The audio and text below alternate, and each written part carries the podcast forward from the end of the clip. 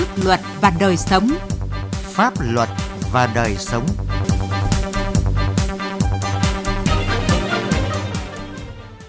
Xin kính chào quý vị và các bạn. Thưa quý vị, chương trình Pháp luật và đời sống hôm nay có những nội dung sau. Công tác đảm bảo trật tự an toàn cho bầu cử ở huyện Yên Bình, tỉnh Yên Bái.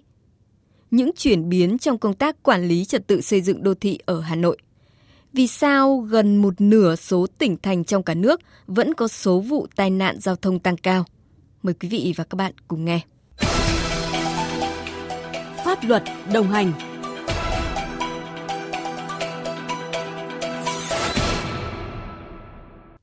Thưa quý vị và các bạn, còn hơn một tháng nữa sẽ diễn ra cuộc bầu cử đại biểu Quốc hội khóa 15 và đại biểu Hội đồng Nhân dân các cấp nhiệm kỳ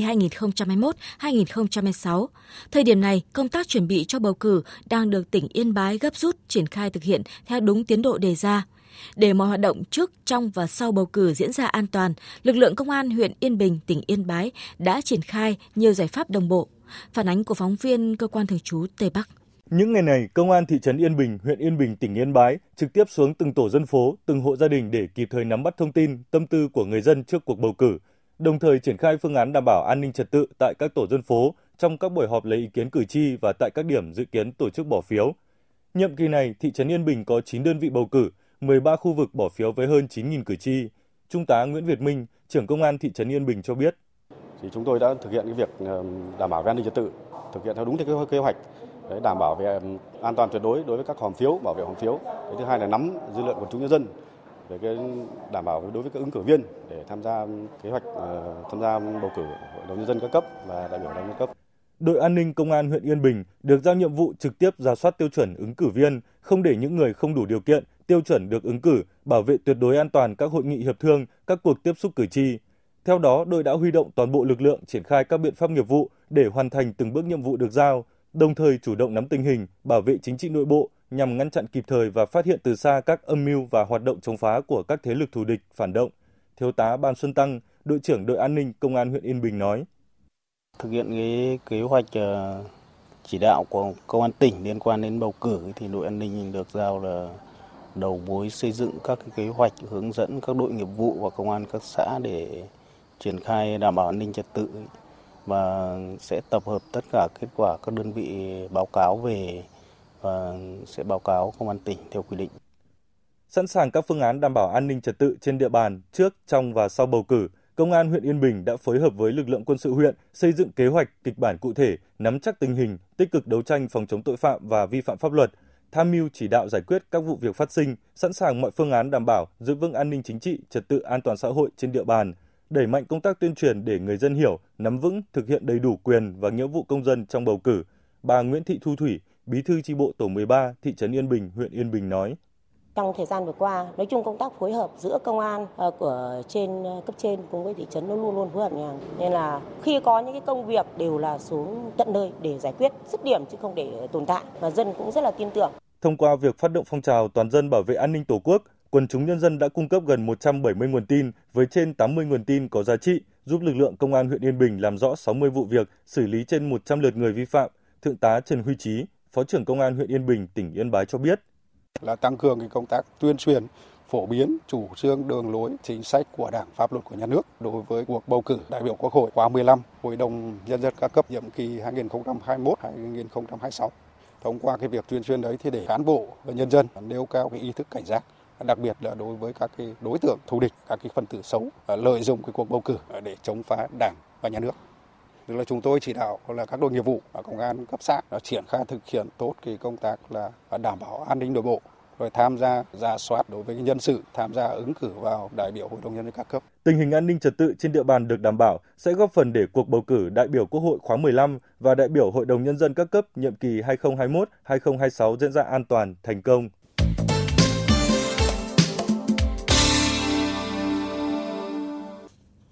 Xin chuyển sang nội dung khác. Thưa quý vị và các bạn, nhiều năm liên tiếp thành phố Hà Nội chọn chủ đề năm trật tự văn minh đô thị để chấn chỉnh tình trạng xây dựng không phép, trái phép. Thời gian qua với sự vào cuộc quyết liệt đồng bộ của các cấp các ngành, thực trạng xây dựng không phép, trái phép trên địa bàn Hà Nội đã phần nào được khắc phục. Tiến Anh, phóng viên Đài Tiếng nói Việt Nam có bài đề cập Ông Võ Nguyên Phong, Giám đốc Sở Xây dựng Hà Nội cho biết, trong mấy năm gần đây, nhờ sự chỉ đạo quyết liệt của thành ủy, sự vào cuộc quyết liệt của cả hệ thống chính trị, từ thành phố đến phường xã, trật tự xây dựng ở Hà Nội đã có những chuyển biến tích cực, số vụ vi phạm trật tự xây dựng đã giảm mạnh. Cùng với cả các cái chỉ đạo quyết liệt của thành phố là cái sự vào cuộc của ờ, các cấp ủy, chính quyền, ờ, các quận huyện, thị xã Nhờ đó thì các cái công tác quản lý trật tự xây dựng đã có nhiều chuyển biến. À, nếu như là đầu nhiệm kỳ năm 2016 thì tỷ lệ các cái công trình vi phạm là trên 13%. Thì đến cuối nhiệm kỳ là năm 2020 trên tổng số 18.900 công trình được kiểm tra thì chỉ còn có 2,13% công trình là vi phạm. Báo cáo của Sở Xây dựng Hà Nội cho thấy, từ năm 2016 đến năm 2020, các đội thanh tra xây dựng lập hồ sơ xử lý 6.457 trường hợp có vi phạm. Thanh tra xây dựng thành phố cũng như Ủy ban Nhân dân các địa phương đã xử phạt hành chính rất nặng với các trường hợp vi phạm trật tự xây dựng. Nhiều hộ dân và chủ công trình đã bị cưỡng chế, phá rỡ công trình trái phép, không phép với trị giá hàng chục, thậm chí là cả trăm tỷ đồng. Hàng loạt cán bộ các cấp bị xử lý kỷ luật hành chính và hình sự vì để xảy ra sai phạm nghiêm trọng trong lĩnh vực quản lý trật tự xây dựng. Bên cạnh đó, các cấp các ngành, nhất là chính quyền cơ sở, đã đẩy mạnh công tác tuyên truyền pháp luật về trật tự xây dựng đến với mọi người dân.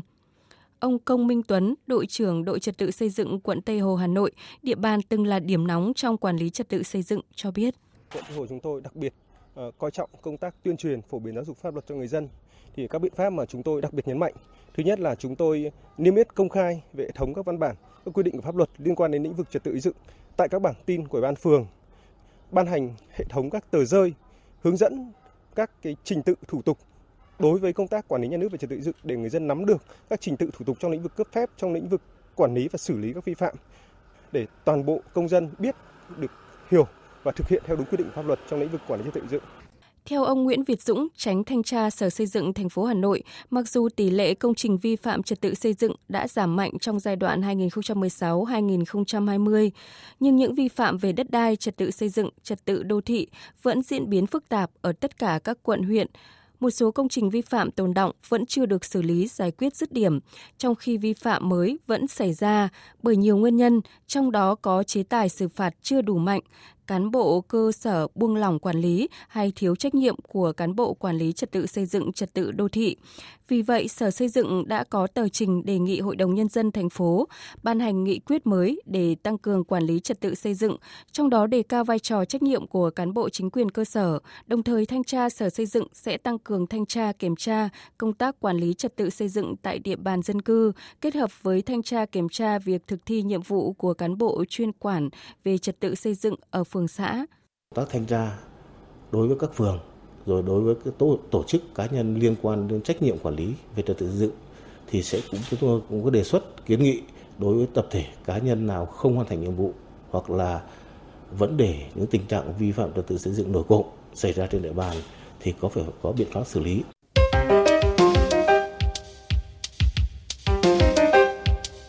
Thưa quý vị và các bạn, theo báo cáo của Ủy ban An toàn giao thông quốc gia, trong quý 1, mặc dù tai nạn giao thông giảm về số vụ và số người bị thương, tuy nhiên số người chết do tai nạn giao thông lại tăng hơn 2%. Đặc biệt có 30 địa phương có số người chết do tai nạn giao thông tăng hơn 30% so với cùng kỳ. Thậm chí có những tỉnh tăng đến 70%. Vậy đâu là nguyên nhân tai nạn giao thông tăng cao? Phóng viên Việt Cường có bài đề cập. Chỉ riêng trong tháng 3 năm nay, liên tiếp xảy ra nhiều vụ tai nạn giao thông đặc biệt nghiêm trọng. Vụ tai nạn tại Thanh Hóa ngày 22 tháng 3 làm 7 người chết. Hai vụ tai nạn giao thông ngày 16 tháng 3 tại Hòa Bình và Nghệ An làm 5 người chết và 3 người bị thương. Và vụ tai nạn giao thông ngày 26 tháng 3 trên quốc lộ 3 làm 3 người chết và 1 người bị thương. Đáng chú ý là gần một nửa số tỉnh thành trên cả nước có số vụ tai nạn giao thông tăng cao. Ông Khuất Việt Hùng, Phó Chủ tịch chuyên trách Ủy ban An toàn giao thông quốc gia cho rằng, tai nạn giao thông tăng là do nhiều nguyên nhân, do hạ tầng, phương tiện, nguyên nhân do con người, trong đó do con người vẫn là chủ yếu là về ý thức của người tham gia giao thông là nguyên nhân trực tiếp dẫn đến cái tình hình tai nạn giao thông tăng cao trong quý 1 2021.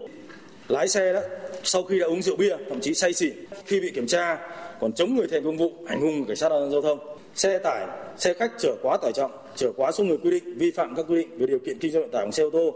cấp ủy chính quyền và lực lượng chức năng một số địa phương chưa thực sự quan tâm đến chỉ đạo kiểm tra và chưa quyết liệt trong thực thi nhiệm vụ bảo đảm an toàn giao thông. Kết cấu hạ tầng giao thông chưa hợp lý cũng là nguyên nhân quan trọng. Đơn cử như các điểm giao cắt giữa hệ thống đường quốc lộ với hệ thống đường địa phương hầu hết là giao cắt đồng mức, tầm nhìn hạn chế. Phương tiện tham gia giao thông về đêm tăng cao. Bên cạnh đó, vẫn còn một số tuyến đường có giải phân cách giữa nhưng không được đầu tư thiết bị chống chói, đinh phản quang và hệ thống điện chiếu sáng. Các tuyến đường miền núi qua những đoạn đèo dốc tiềm ẩn nguy cơ xảy ra các vụ tai nạn giao thông. Trung tướng Nguyễn Duy Ngọc, Thứ trưởng Bộ Công an nêu vấn đề. Như là cái giám sát hành trình của cái xe khách và xe tải là nguyên nhân dẫn đến những cái tai nạn và ủn tắc rất phức tạp trong cái giai đoạn vừa qua thì các tỉnh chúng ta chỉ đạo đối với cái việc này như thế nào hay là đối với cái việc ấy mới được có khoảng 20%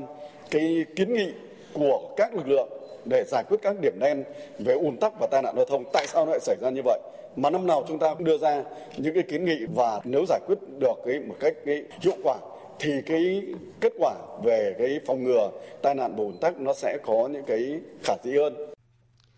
Đặc biệt thời gian gần đây, tình trạng xe chở hàng quá tải trọng diễn ra phổ biến và phức tạp, nhất là trên các tuyến quốc lộ, các tỉnh có các mỏ vật liệu xây dựng. Đặc biệt, nhiều xe khi bị phát hiện chở quá tải trên 200%.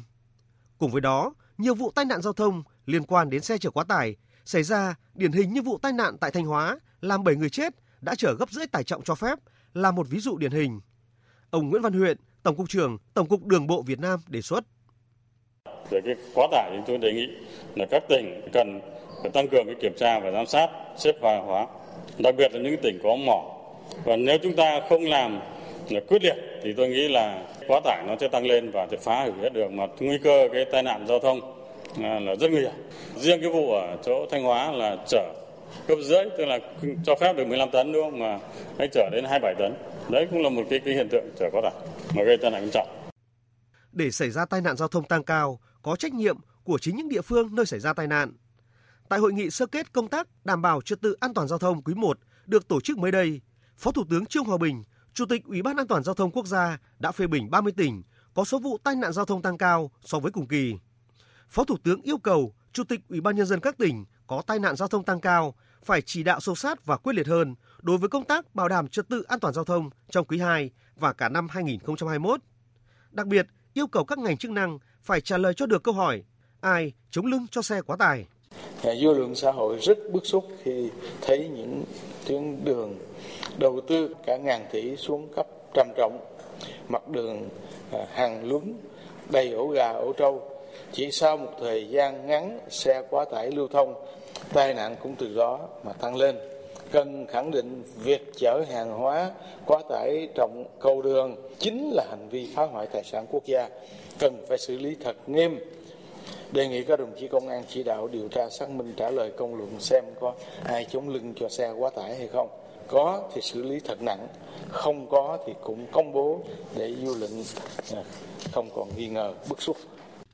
chính vì vậy tăng cường kiểm soát tải trọng xe tải khẩn trương hoàn thiện quy định và quy chuẩn kỹ thuật các trạm cân xe tự động trên toàn quốc trên các quốc lộ trọng điểm các tuyến kết nối với cảng biển khu công nghiệp mỏ vật liệu xây dựng là nhiệm vụ trọng tâm trong thời gian tới đặc biệt tập trung xử lý các lỗi vi phạm là nguyên nhân chủ yếu gây ra tai nạn giao thông như lái xe nghiện ma túy, vi phạm nồng độ cồn, vi phạm tải trọng xe, các vi phạm vận tải khách về ô tô, mô tô không đảm bảo an toàn kỹ thuật. Ngoài ra, các cấp ngành địa phương cần quan tâm hơn nữa đến giải pháp hạ tầng giao thông, ra soát hệ thống biển báo, kịp thời xử lý các điểm đen tại các tuyến địa bàn. Thưa quý vị, đến đây, thời lượng dành cho chương trình Pháp luật và đời sống đã hết. Xin cảm ơn quý vị đã quan tâm theo dõi. Xin kính chào và hẹn gặp lại.